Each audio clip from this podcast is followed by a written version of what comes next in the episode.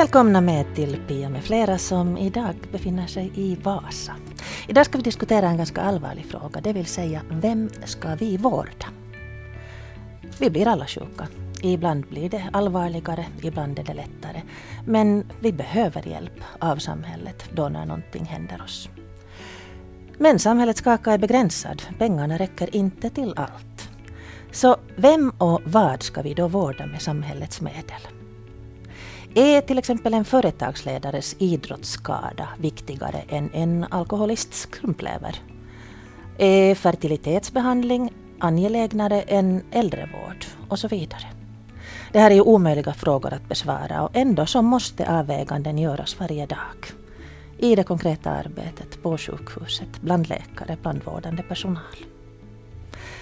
Vad händer då pengarna tar slut? Ska vi då skjuta upp till exempel behandling av en patient till nästa budgetår? Vem ska fatta de här besluten och på vilka grundvalar? Behöver vi en samhällelig diskussion om vilka värderingar och riktlinjer som borde gälla inom vården? För prioriteringar möter du ju redan då du går till akutmottagningen. Du kanske märker att sådana som kom efter dig kommer snabbare till läkaren och det är inte orättvist utan då har en sjukskötare redan avvägt vem som behöver vården snabbare. Och det är ju så att den sjukare vårdas först.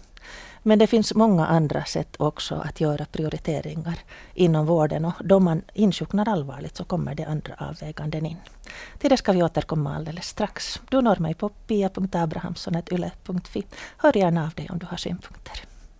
I dagens läge så är det ganska mycket pengarna som styr. Vi har, står inför en vårdreform där man försöker effektivera vården och det måste avvägas vilka sjukdomar ska vårdas på samhällets bekostnad. Det ska vi prata om idag. Du når mig på pia.abrahamsson.yle.fi. Du hittar också oss på Facebook, Yle Radio Vega. Där ser du en bild på våra gäster idag, det vill säga Mikael Luther och Camilla Koskinen. Camilla är universitetslärare i vårdvetenskap i Åbo Akademi och hon har doktorerat på lyssnandets betydelse i vården, ett intressant ämne.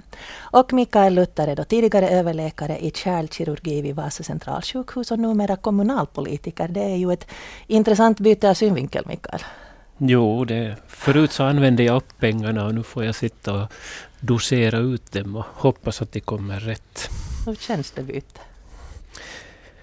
Det känns på sätt och vis bra därför att jag gav mig in i politiken därför att jag tyckte att det fanns frågor i vården som var viktiga att diskutera. Och det handlar också om prioriteringar och vad vi skulle vårda och vad som var viktigt och, och varför man skulle vårda. Det handlar också om att eh, få deras röst hörd som jobbar med vården inom politiken. För det finns ju en ganska stor problematik i det att vårdpersonalen talar sitt språk som kan vara ganska främmande för politiker. Och vi talar väldigt mycket förbi varandra. Och det här är nog ett av de grundläggande problemen som vi har om vi ska lösa frågan att vem ska bestämma vad vi ska vårda och, hur ska vi fördela pengarna. Mm.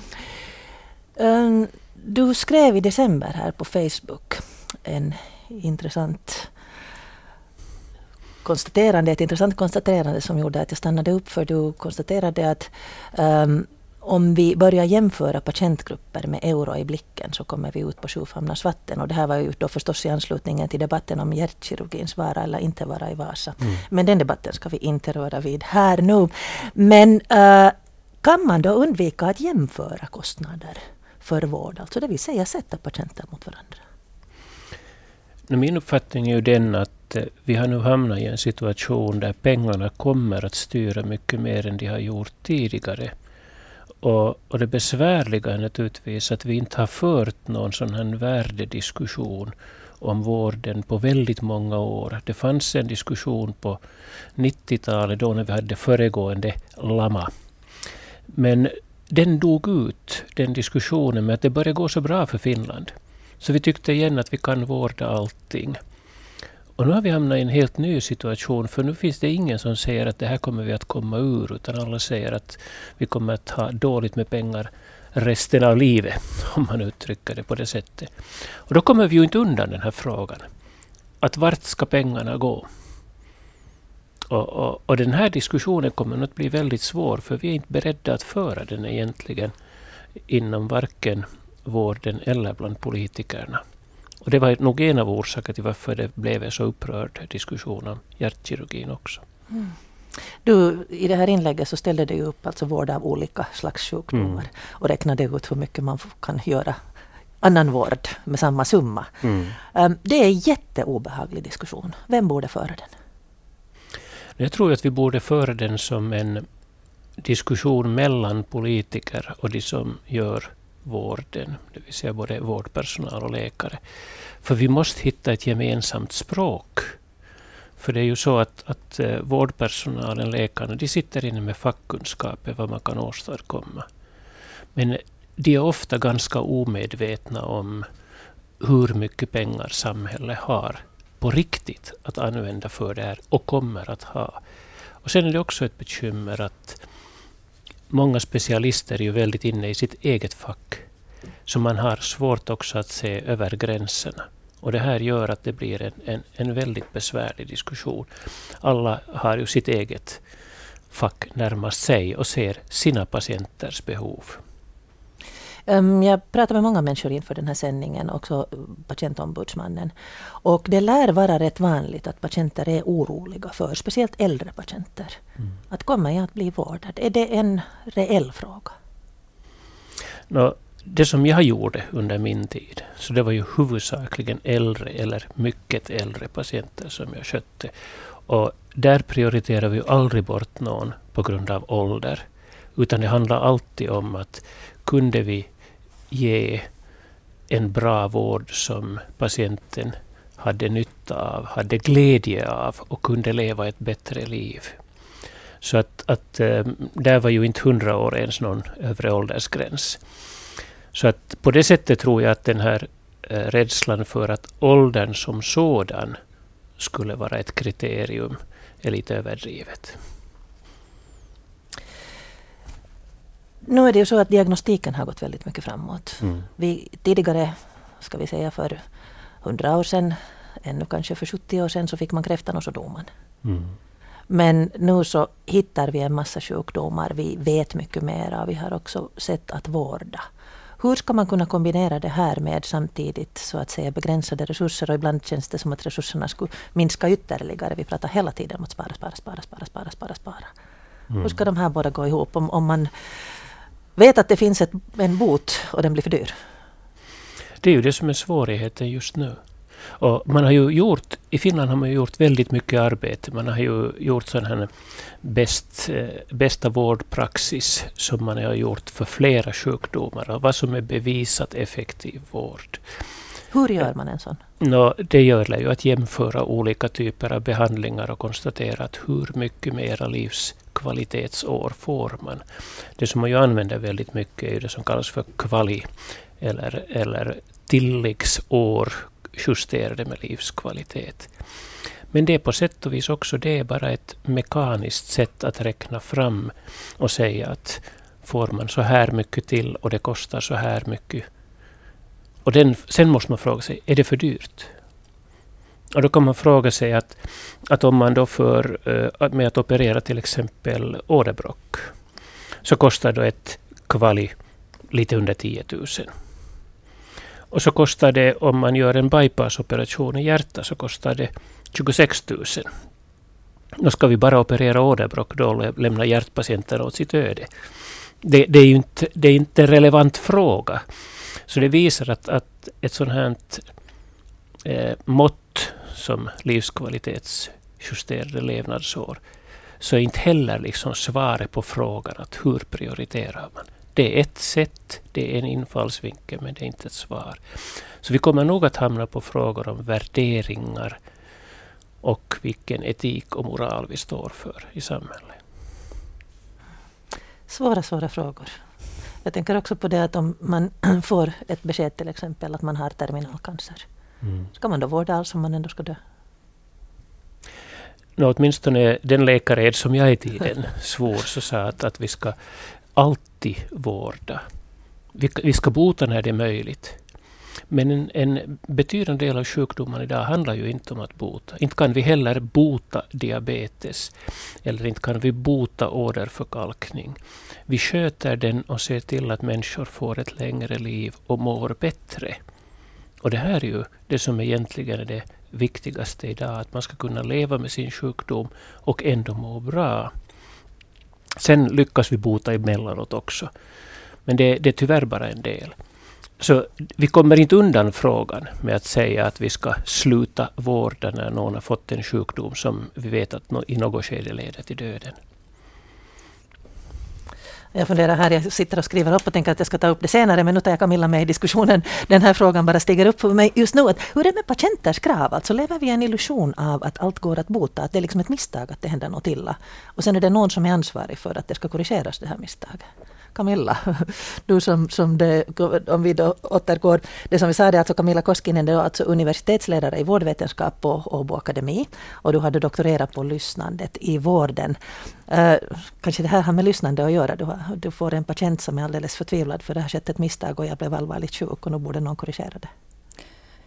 Tack för att jag fått komma med i programmet och och du säger, jag tror att information, att patienterna har mycket lättare att få information idag i och med att du kan slå upp på nätet, du kan söka informationen.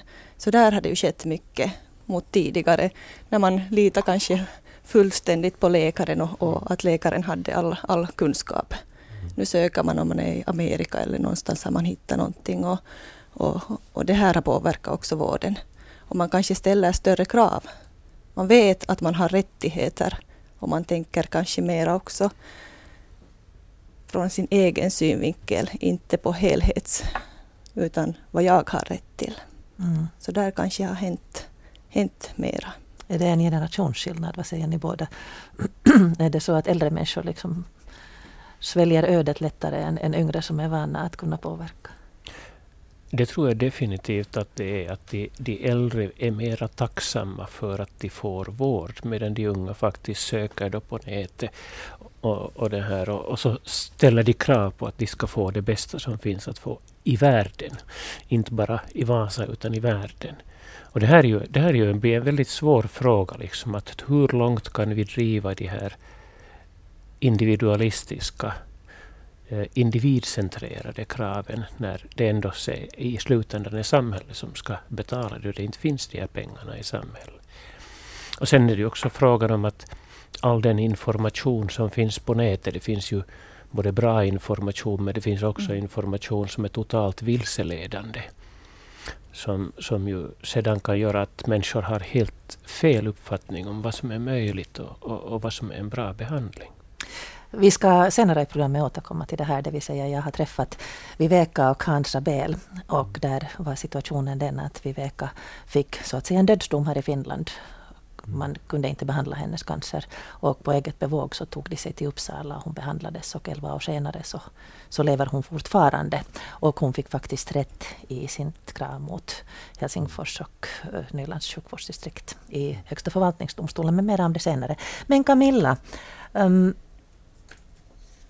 du har då skrivit eh, i din doktorsavhandling väldigt, väldigt vackert om lyssnande. Lyssnande är en väsenshandling som uttalas genom en vårdande hållning att tjäna, offra och bära ansvar för den andre med medmänsklig barmhärtighet och medmänskligt medlidande. Det satte mig att tänka länge. Jag tyckte det var fantastiskt. Hela, hela din abstrakt var väldigt fin om, om vikten av att finnas till för varandra. Men finns det tid och utrymme att lyssna idag? Jag har ju en oro för att vi på något sätt har fjärmats från lyssnande. För lyssnande är väldigt komplext. Det är både lyssnande till dig själv, lyssnande till andra men också lyssnande till ja, hela vår, äh, vår värld mm. där vi befinner oss. Att det, samtidigt är det väldigt grundläggande för människan att lyssna. Men vi vet att det har kommit mera kanske teknologi och man tar hjälp av annat istället för att ett sånt här naturligt lyssnande. Så där har jag nog en oro. Och jag tänker ju att allt vårdande ska på ett sätt ha en grund i lyssnande. För vårdare, läkare, experter på sina områden. Men det är patienten, människan som kommer till oss, som är expert på sitt liv. Och den erfarenhet eller de upplevelser de har av sin sjukdom eller, eller så. Så det ska vara grunden egentligen. Då kan det här vara en orsak till att patienter kan känna att, och ha den här rädslan att bli bemött, bli vårdad? Att man känner att man inte blir lyssnad på? Ja, jag ser det som ett, också ett naturligt vårdande. Jag tror att, att eh, eller jag vet att patienter är väldigt nöjda ofta med vården. Men det är bemötande som det ofta brister i. Att man inte känner sig bemött, man känner inte att någon har tagit det riktigt på allvar. Och det kränker människan, patienten. Så det, det får vi och i olika sådana kvalitetssäkringar så har det framkommit att det är där som bristen finns. Mm. Och, att, att, ja, och lyssnande just att det är så komplext. Och som jag skriver där så tänker jag inte att det är en metod som du kan lära dig eller följa.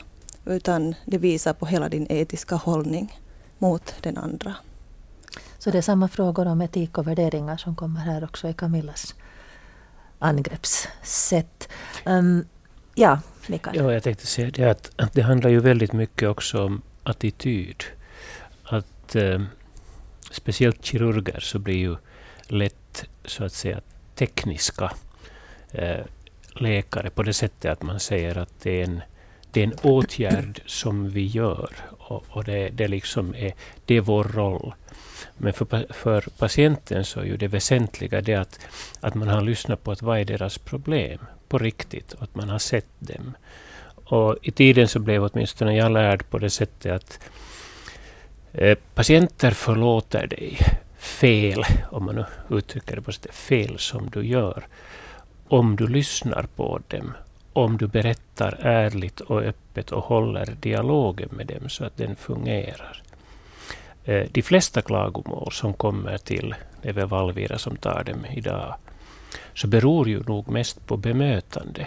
Om man inte har lyssnat på patienten så klagar de sen på att det har hänt något fel i vården när det egentliga bekymret är att de inte har blivit hörda eller sedda.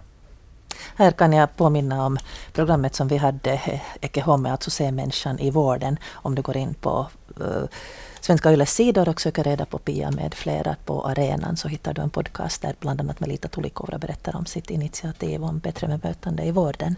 Men Camilla, uh, du talade här tidigare om att vården, eh, och vi pratade om att vården av en patient tar inte slut fast man inte kan bota sjukdomen. Men du sa då att vårdaren inte har rätt att gällande medicinsk vård ingripa och hamnar då ofta i konflikt mellan läkarens beslut, de anhöriga och patientens självbestämmanderätt men också sin egen värdegrund. Vill du berätta mer om det? Ja, det här är nog vårdare ofta uttryck för att, att det ger, ger dem både frustration och, och det att, att de de, de finns i det här mellanrummet. Mm. Och om man gör det ännu mer komplext så kanske också läkarna har olika åsikter och anhöriga har olika åsikter om vården. Och att, att försöka vara patientens röst. Patienten har självbestämmande rätt. Och ibland så, så går de här alla, alla det, mot varann. Och vårdaren finns där mitt i den här och ska försöka finnas och, och ja, som en diplomat kanske eller, eller mellan det här utan att vara den som kan göra något beslut. Men ändå ska förverkliga besluten? Ska förverkliga, ja. Och då kommer ju vårdande in. Att oberoende om besluten kring det medicinska så ska man finnas där för den människan och ge den bästa möjliga vården. Men där är det nog väldigt väsentligt också det att det finns en öppen och förtroendefull dialog mellan vårdare och läkare. Så att bägge vet vilken linje som gäller för patienten och varför. För annars går det ju inte. Och där måste, både, där måste också läkarna kunna lita på att vårdarna har en sån både kunskap och information om patienten som gör att det är väsentligt att läkarna lyssnar på vårdaren också, inte bara den andra vägen. Att också där behövs det en, en sån här eh, öppen samverkan. Det ska inte vara en hierarki. Och det är ju någonting som, som nog har funnits i vården åtminstone väldigt mycket tidigare. Att det har varit en väldigt hierarkisk organisation. Och, och det är ju väldigt kontraproduktivt och, och problematiskt. Där blir patienten om, om det, den som sitter emellan. En, en, en, en ordergång mm. och inte en dialog. Ja, men om vi går till helt vardagliga situationer. Alltså var var händer det? Jag nämnde här i början akutmottagningen då man gör en snabb bedömning vem som behöver vård först. Men, men hur, i vilka situationer så, så blir det aktuellt att så att säga rangordna patienter? Det hamnar man ju att göra alla dagar. Nämn exempel.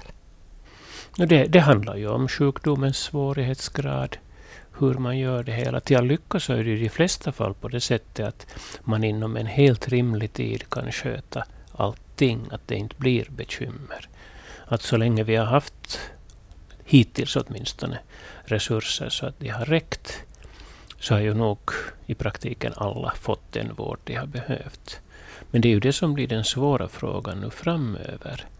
När vi då ser att resurserna inte mera växer och samtidigt så växer vårt kunskapskapital, vad vi kunde göra, för det sker ju hela tiden en utveckling där det kommer nya metoder som ofta är dyrare och mera krävande att genomföra och som de är lättare för patienten.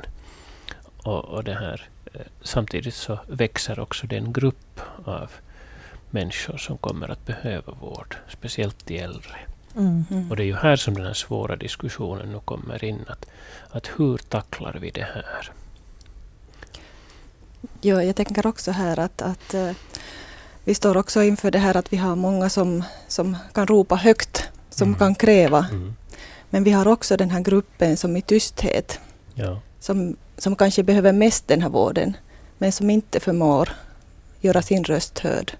Just de äldre, de köar för telefon att få, få tid till läkare och sånt. Att, att, hur, hur ser vi på den här saken? Att är det den som skriker högst som ska få vården eller den som, som i sin tysthet lider? Det är en, en väldigt, väldigt fråga. Vi ska ta ett inslag här emellan. Det är nämligen så att eh, uh, Viveka och Hansa Bel Eh, bedrev en kamp både mot Vivekas cancer och mot vårdinstanserna. Och Helsingfors universitets centralsjukhus eh, beslöt år 2004 att Vivekas cancer inte kunde behandlas. Det var alltså kvinnokliniken hon vårdades på. Utan att hon hade då ett halvt till två år kvar.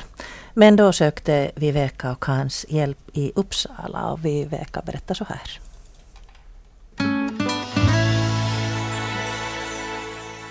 Sen på vintern 2005 så hörde vi om en eh, sån här specialbehandlingsmetod i Uppsala då som, som är just för den här typen av cancer. Någon vård här i Finland för den typen av cancer fanns inte då inte.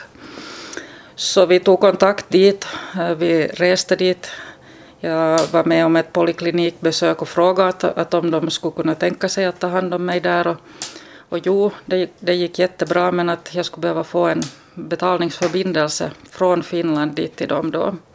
Att de hade från flera olika av de här nordiska länderna så hade de fått betalningsförbindelser bland annat från Norge och Danmark. Och, jag var ju positiv och tänkte att nu det här låter jättebra och kommer hem och kirurgen på kvinnokliniken säger åt mig att när jag talar om det här så säger han att det första han säger, vem ska betala? Eh, jag sa att no, men om det är en betalningsförbindelse så måste ju ni här i, i Finland betala. Så sa han nej, absolut inte. Det här är humbug, det som han håller på med där. Att han går absolut inte med på något sånt. Inte. Jag frågade flera gånger men det var, det var nej varje gång precis. Var det alltså en människa eller hade du något vårdteam som du kunde vända dig till? Det var en människa som hade den här rätten att bestämma. Det var faktiskt så sen att när inte vi fick den där remissen därifrån så tog jag kontakt till Lasse Terenhovi, han lever inte längre, han var vice chefkirurg då på cancerkliniken. Och jag skulle fråga om honom då att om han skulle kunna ge mig remiss. Men han sa att han kan absolut ingenting göra när kvinnokliniken har sagt nej. Att de håller varandra bakom ryggen allihopa. Men ni beslöt då er att gå vidare? Ta personliga risker? Ja, vi beslöt då att vi skulle åka dit som patient och eh, det blev ju jättedyrt. De konstaterade att en sån här operation så kostar 65 000 euro men att vi belånade huset och eh, andra vänner som vi har så hjälpte oss också ekonomiskt så att vi fick ihop de här pengarna faktiskt. Det var en tuff operation. Det är inte vem som helst som klarar av den heller inte. Den tog 14 timmar. Men att det gick bra. Återhämtningstiden var tre veckor. Och sen när jag kom hem och var jätteglad att det hade gått så jättebra så tog jag igen kontakt med den här kirurgen och sa att, att om de nu då skulle kunna tänka sig att betala att, att eftersom eh, du blev frisk alltså? Eh, no, inte helt frisk då vi, ännu vid det här laget. Men att mycket, mycket bra. Det var, det var verkligt positivt, prognosen nu. Men han svarade på det sättet att nej, du har handlat på eget bevåg så vi betalar ingenting. Nåja, sen eh, vidare så i maj 2006 togs en röntgen och det visade att inga metastaser hade jag. Eh, nu hör det till eh, med den här operationen som de gör i Uppsala att man gör en sån här second look. En ny operation för att kontrollera att faktiskt allting är som det ska vara. Och då begärde jag på nytt remiss från Finland och fick igen nekande svar att de befattar sig inte alls med den här saken. Så vi gjorde samma procedur på nytt. Den blev några tiotusen euro billigare den här andra operationen men i alla fall så samma procedur. Vi lånade pengar och, och åkte till Sverige. Och, det är då fråga om ganska stora summor. Mm, sammanlagt så blev de här 120 000. Nå, samtidigt i sängen bredvid mig där så låg en kvinna från Finland som hade fått remiss från ett annat sjukhus. Ja, med samma cancer. Så vi var alldeles till oss att hur är det möjligt? Och då berättade kirurgen, han var lika förundrad han att hur, hur kommer det sig att inte vi får när alla andra får? För han hade haft redan då under det här året som jag var borta eh, mellan de här operationerna så hade han haft eh, tre, fyra patienter från Finland med remiss han. Men det, med den skillnaden att Viveka var fast i kvinnokliniken med sin, sina papper men hon, den andra kvinnan nu då så, så var en patient i cancerkliniken. Och, och, där var de mera medgörliga från finska sidan. Så, så fastän de är på, på samma kvarter så, så är det så jättestor skillnad. Och hur ska man veta som patient egentligen vart man borde från första början slippa? Det är det som är frågan. Vi kom i fel hus helt enkelt. Nåja, efter sex års eh, processande då så vann vi ju hela, hela målet. Men att nu har det ju varit fruktansvärt jobbiga år. Det har pendlat mellan hopp och förtvivlan och hopp och förtvivlan och, och många tårar har det varit med där i bilden också. Det här att måste kämpa med att få vård samtidigt som man är sjuk så det är det som är, det är så jobbigt och jag skulle inte ha klarat det själv om inte jag skulle ha haft alla mina vänner och, och Hans här bredvid mig som hela tiden liksom puffar på att nu gör vi så här, nu gör vi så här, nu går vi vidare. Själv skulle jag aldrig ha, jag skulle säkert ha antagligen nog redan från första början eh, accepterat acceptera det som de sa här i Ekenäs att det finns ingenting att göra. Nu har det ju faktiskt gått elva år sedan jag blev sjuk och jag lever ännu.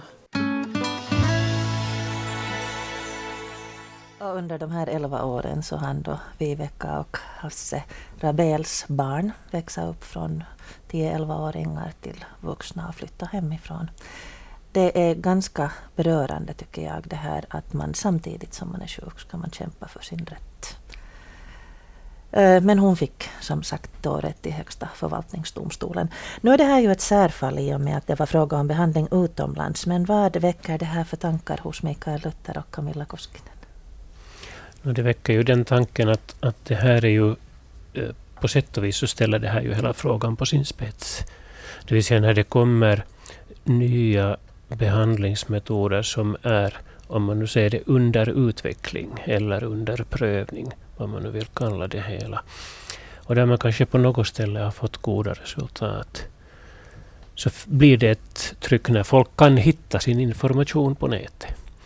Så kommer de att söka sig till det här. Och då är frågan att, att hur långt har vi då belägg för att det här är en bra behandling som på riktigt ger resultat. Och det här har man tolkat på olika sätt på kvinnokliniken och på cancerkliniken. Och det här gör ju den här frågan så otroligt svår. Att när, när vi är på väg in i ett nytt skede, som vi hela tiden är på väg i medicinen, på olika fronter. Så var drar vi gränsen och var säger vi att det här är en gängse behandling som alla har rätt till och hur mycket är det en behandling som är under utveckling som ska reserveras för en speciell grupp?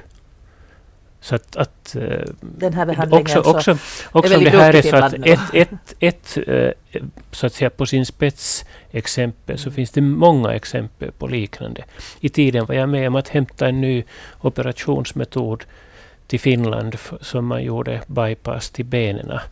Och då ville inte universitetskliniken att någon annan än de skulle få göra det, men vi hämtade först till Vasa. Och det här händer ju kontinuerligt, liksom att det kommer nya behandlingsmetoder. Och någon måste vara föregångare innan den blir tillgänglig för alla. Jag hade skrivit här en fråga att, att uh, inom samma kvarter så var det då två läkare som tänkte fullständigt mm. olika men egentligen hade besvarat det. Mm. Men, men hur det där... Hur lever man sen med sina beslut? Man måste bli, man måste bli lite klokare till nästa gång. Det, det, det, är ju det som är det väsentliga, att, att medicinen utvecklas hela tiden. Det finns inte någonting som är en absolut sanning som gäller för resten av utvecklingen, utan hela tiden måste vi bli lite klokare, förbättra det vi gör. Och nu kommer problemet in. När vi då förbättrar det, var finns pengarna för det?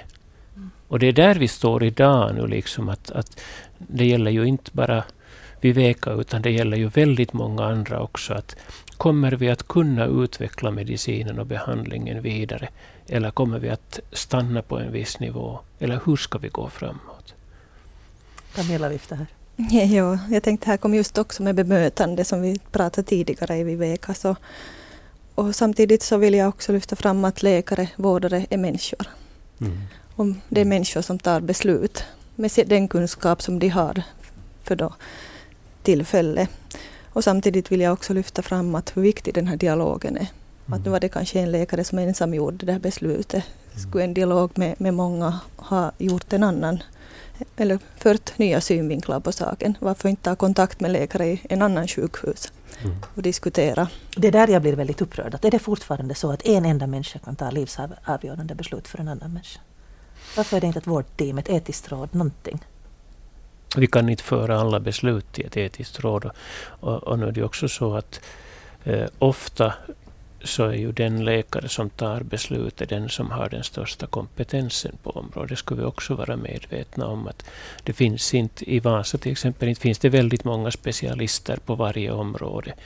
Och inte kan man för varje patient börja diskutera med flera innan man tar beslut. Då får vi ett byråkratiskt system som patienten Men det finns Skype, det finns e-post. Mm. Jo, men, men det tar en massa tid om man ska börja liksom för varje fall.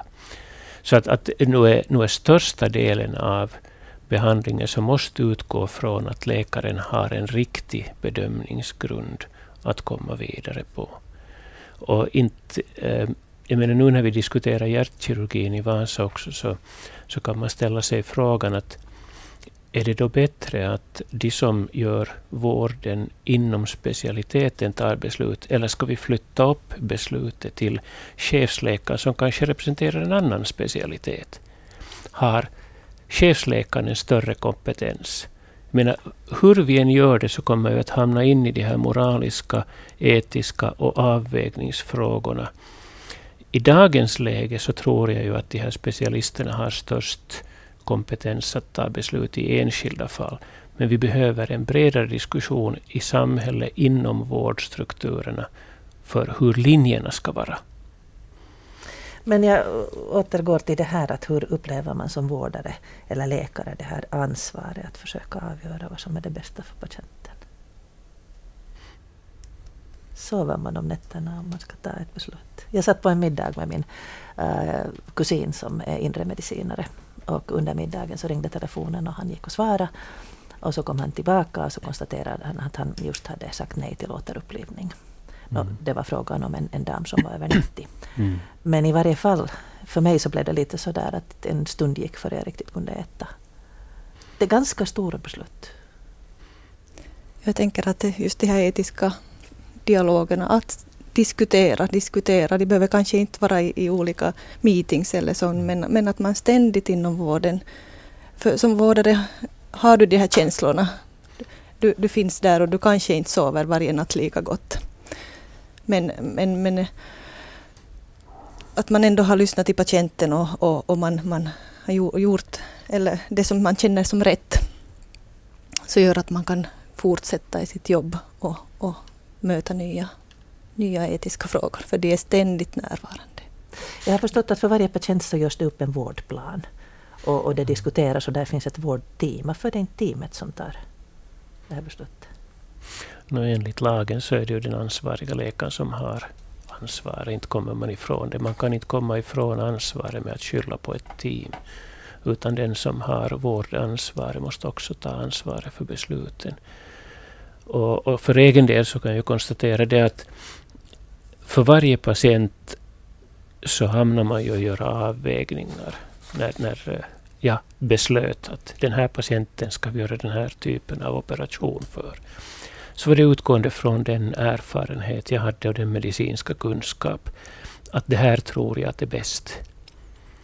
Och i de flesta fall går det precis som man har tänkt. Men allt emellanåt så fick man på fingrarna, om man nu uttrycker det på det sättet. Och det gick inte bra. Operationen gick inte, stockade, patienten förlorade benet eller någonting annat.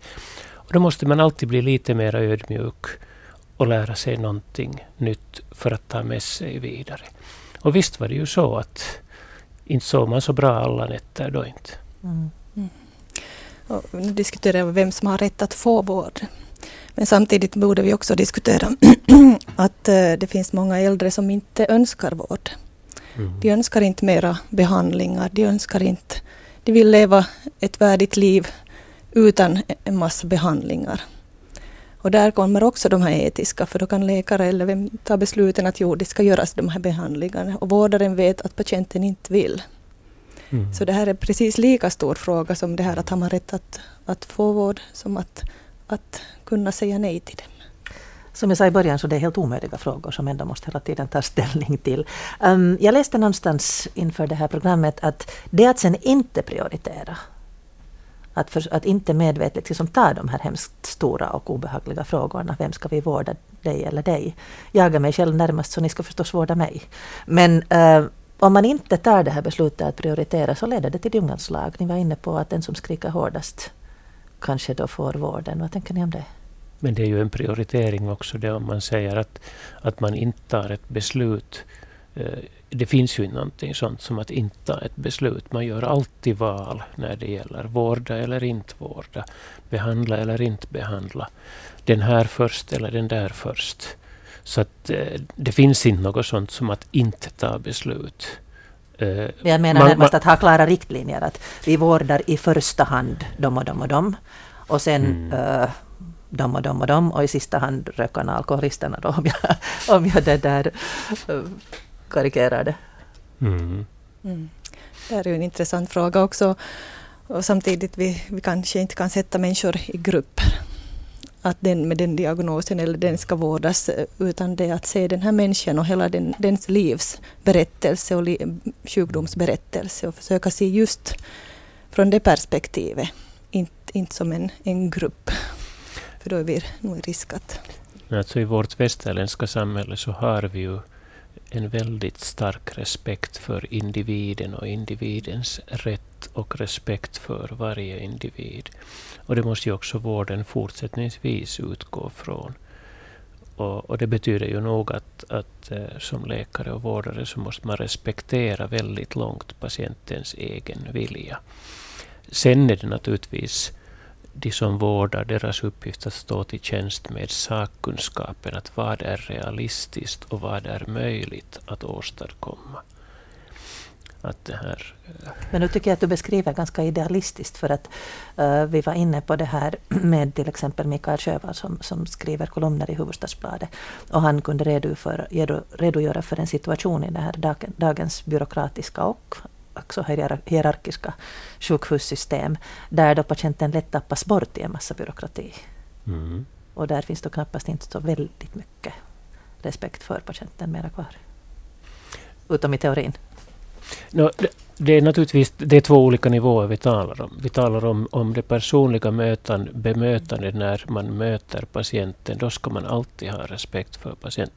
Men sen håller jag helt med om att det finns idag en byråkrati och en automatisk teknik som gör att patienter tappas bort. Jag har just på nära håll kunnat följa med hur en, en, en släkting till mig, liksom, tiderna tappades bort. Det kom inte meddelande om när han skulle komma, vart han skulle komma, vilka undersökningar som skulle göras.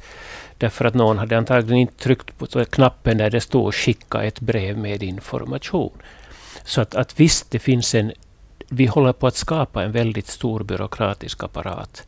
Och tyvärr SOTE-reformen som är på kommande, som vi väl inte ska diskutera här, så, kom, så kommer nog bara att förvärra den här risken att människor tappas bort och det här bemötandet blir, som du säger, en idealvärld. Där, där liksom de flesta upplever att de bara är ett nummer och det mm. råkar sig bli bra eller inte. Men det får, betyder ju inte att vi som människor som jobbar i vården får börja behandla människorna på det sättet. Vi måste fortfarande ha en full respekt för dem. Ja, här säger jag också att det är två skilda saker och de ska hållas isär. Den ena bygger organisatoriskt och ekonomiskt. Mm. Det andra är den vård som sker vid patientbädden. Men jag är lite orolig också för att den här byråkratin börjar sätta på vården mycket nya. Eh, här vill jag lyfta till exempel datateknologin. Att vården har börjat mycket mer mm, göra statistik, göra eh, sånt jobb som de inte egentligen är utbildade till. De vill vara med patienten. De vill vårda patienten. Men nu går mycket tid åt, åt det som Sote och de säger att nu ska ni börja väga er, ert arbetsmängd och, och patientens där kommer vi in till värderingarna. Att vad, mm. vad är det som ska styra? Patrik Hagman, teolog från Åbo, skrev i sin bok uh, den, den kapitalistiska heder, hederskulturen om att det här kapitalistiska tänkandet, alltså ett nyttotänkande, mm eh, också kliver in på områden där den inte har något att göra, till exempel vården. Och min upplevelse är ju nog att klimatet verkar ha blivit hårdare. Jag tänker nu på diskussionen om livsstilsrelaterade sjukdomar som härrör sig till exempel från missbruk eller övervikt eller rökning. Jag tycker mig höra en sån här underliggande, jag menar du har ju själv ställt till det, sköt dig själv då, tanke i det. Mm. Hur upplever ni som vårdpersonal? Finns det, kryper det in sån här nyttotänkande i vården? Jo, men eh, jag talade tidigare om det här med eh, livskvalitetsjusterade tilläggsår. Och visst finns det ju ett nyttotänkande i det när man börjar räkna ut priset för ett livskvalitetsjusterat år. Det är kustannushyöty, som finnarna säger det. Kostnadseffektivitet. Och kostnadseffektivitet. Och nu kryper den ju in väldigt mycket i vården idag. Eh, det finns en, en det, det, är naturligtvis en infallsvinkel som vi måste ha eftersom pengarna kommer att styra vad vi har råd med. Men om vi överlåter eh, det här till att styra liksom ovanför etik och moral, det är då vi hamnar ut på liksom sjufamnars vatten. För då hamnar vi ju in i just det här att du har själv åstadkommit det här, du får själv stå för det, eller andra eh, krassa jämförelser att här har vi den största nyttan, alltså satsar samhället bara på det här. När jag um, ehm, karikerade här i början, ska vi vårda hellre en företagsledares eller en ministers ehm, um, idrottsskada eller en försupen gammal gubbes skrumplever? Något till all lycka behöver vi inte riktigt ställa det så där på sin spets. Den här företagsledaren går säkert till sin privata arbetshälsovård så slipper vi den problematiken.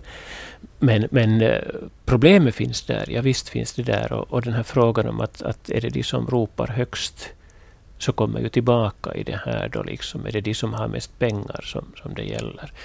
Och därför är det så viktigt att vi skulle föra den här samhälleliga diskussionen nu om att vad är det som styr vården? Och det är därför det kommer att bli så svårt nu framöver eftersom vi nu, den diskussionen har legat nere nu i 15-20 år. Och nu, nu ställs vi inför den. Och därför, jag därför är det så till det här med att, att vård, är, vård är inte bara det att bota. Utan också den här hela konkurrensutsättningen av till exempel äldrevård och utvecklingsstörda. Nedskärningarna i mentalvården. Um, påminner mig lite om det som på finska hette hotolaissystemet. Det vill säga att man i byn, då man hade den här gamla änkan, så kollade man med alla gårdarna att vem ska ha minst ersättning för att ta hand om henne och då skuffar vi dit henne. Är vi på väg mot det? jag hoppas att vi inte vi är väg mot det, men jag tror också på ett sånt här naturligt vårdande. Eh, där vi alla kan finnas med. Till exempel lyssnande, det är viktigt inom vården, men visst är det lika viktigt oberoende var vi befinner oss och möter människor som, som bär på sjukdom eller lidande. Att vi finns till och, och, och visar medmänsklighet och, och finns till för varandra. Så jag tror också på en naturlig vård och där söker kanske människan och börjar hitta att man kanske inte alltid behöver besöka läkaren utan man också kan hitta andra former för vårdande. Mm det är ju det som det talas mycket om nu, att anhöriga ska sköta sina äldre. Anhöriga, ja. Och så har vi ju min erfarenhet inom diakoni till exempel. Den, den sektorn, eller som vi kallar tredje sektorn, som, vilket jobb de gör. Där just de kommer som har fallit mellan alla system och som in, inte hittar något, något annat. Mm. Så vi har mycket annat också än, än, än sjukvården. Och där, där är ju frågan det liksom att, att vi har ju nu haft en tendens att eh, vi skjuter över allt mera ansvar för allt flera uppgifter på samhället som ska finansieras av skattemedel. Och det är ju lite den diskussionen eller den trenden som har kommit i vägs ände när vi säger att det inte finns pengar i samhället, varken i statskassan eller i kommunernas kassa. Och då är frågan, måste vi tänka om det här? Vilken betydelse har närsamhälle? Vilken betydelse har grannar? Vilken betydelse har familj? Tredje sektorn och den här. Och finns där den här medmänskligheten och viljan att ta hand om varandra? För vi behöver inte knuffa allting in i sjukvård och socialvård och säga att det alltid är samhällets ansvar att vara medmänskliga och att lyssna. Mm. Tycker att kommunalpolitiken kom lite fram. Men det där, Susanna Ginman skriver i eh, Huvudstadsbladet om vårdreformen. Det är alltså Aalto universitetet forskare som kommer med en kritik mot vårdreformen och naturligtvis är det ju pengarna man tänker på där. Men Susanna skriver så här. Lösningen kan då vara att på nytt definiera vilka tjänster och vilken vård det offentliga ska stå för. För 10-15 år sedan talades det mycket om att politikerna måste prioritera och besluta vad den offentliga sjukvården ska ansvara för. Och eh, riksdagens grundlagsutskott har i alla fall konstaterat att då det gäller vård så är det ut, utgångspunkten är individens behov. Men forskarna går vidare med sina beräkningar och debatten mår bra av att det kommer fram olika synvinklar. Vård och vårdbehov är komplicerade frågor där enbart matematiska beräkningar inte räcker till. Så hur borde den här diskussionen föras? Jag, säga, jag tycker också här att det är bra att man tar att det ska vara från den vårdbehövandes behov. Och nu händer ofta att vi har regler, vi har sånt som styr. Om man inte ser det här behovet. Jag hörde här om en som skrevs ut från sjukhus och, och enda behovet för att klara sig hemma var att man skulle föra till ett annat hus för att äta, att få lunch. Men då kunde inte hemtjänsten stå med den här, för det hörde inte till deras jobb. Mm. Att såna här, att, att den här flexibiliteten, att det måste finnas, att man ser att det är just den här människans behov, är den här tio minuten som, som behövs för att gå och äta. Men det hörde inte till ramarna för dem. Och det här är skrämmande. Mm. Att man inte ser. Ja, och det, det, här är ju någonting som vi måste tänka om. Liksom, för vi har tänkt väldigt mycket i väggar, institutioner och fack och liksom nu måste vi hitta, vi måste hitta en ny verklighet där, där det kan fungera det här. Och, och, det är något som vi i kommunpolitiken just idag hamnar och väldigt mycket funderar över. För att vi kan inte fortsätta att bygga effektiverade serviceboende och vårdinrättningar. Därför att det är ett fruktansvärt dyrt sätt att sköta den här problematiken. Utan vi måste hitta andra sätt som, är, som utgår mera från människornas vilja att bo hemma, att klara sig själv och så försöker man hitta de här stödformerna på ett sätt som, som gör att, just som du säger, att, att liksom behöver man tio minuter för att gå och äta någonstans så ska det finnas den möjligheten.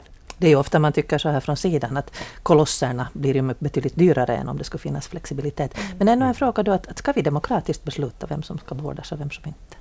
Redan efter vårdar vi i Finland cancer enbart till det och det skedet. Uh, lungsjukdomar enbart om man inte har rökt eller hur ska vi föra den här diskussionen? Det är ju en det är en fortgående diskussion. Vi kan inte ta något slutligt beslut och säga att det här är ett beslut som gäller för tid och evighet. Men det som vi saknar idag, så det är ju den här, om vi nu vill kalla det lite djupare diskussionen mellan professionen och beslutsfattarna. Det är ju den som vi skulle behöva, liksom att den skulle ta fart på nytt och vi skulle se att det här är ett gemensamt, en gemensam utmaning som vi har. Mm. Där man också lyssnar, Camilla.